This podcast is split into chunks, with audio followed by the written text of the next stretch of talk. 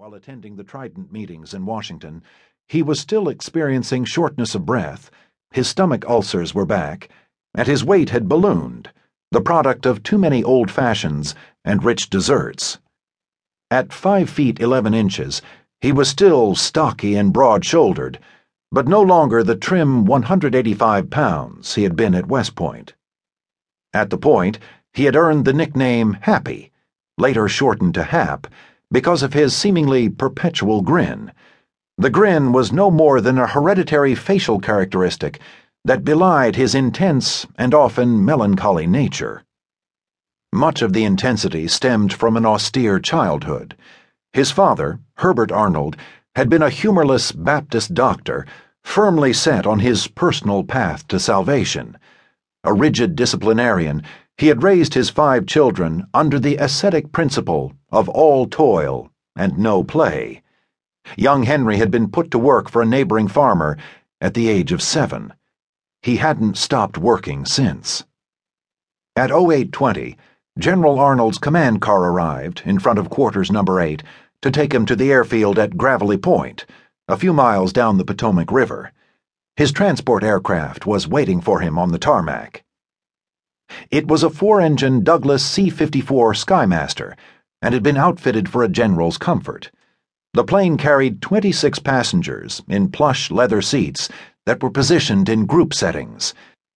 It was equipped with a full galley as well as comfortable sleeping compartments for long ocean crossings. The President had one almost exactly like it. With a cruising speed of 200 miles per hour and a range of 4,000 miles, it was perfect for the globe-trotting Arnold. Four Army generals and several other staff officers were traveling in Arnold's party that morning, including David Grant, the Army Air Force's chief surgeon, and Arnold's personal doctor.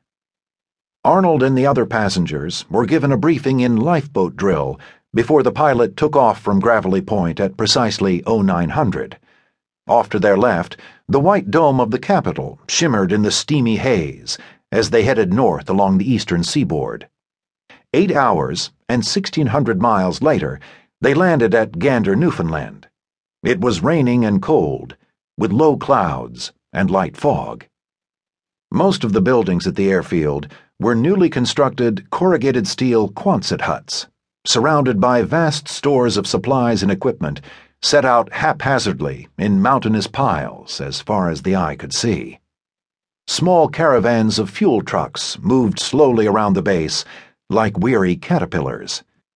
The airfield's runways, aprons, and revetments were jammed with aircraft, including B 24 Liberators, Douglas B 18 Bolos, British Hurricane fighters, and transport planes of every hue and vintage. Waiting to take off when Arnold arrived were several squadrons of B 17 Flying Fortresses on their way to join the 8th Air Force as replacement aircraft. Arnold's C 54 would be following one of the squadrons across the North Atlantic later that night.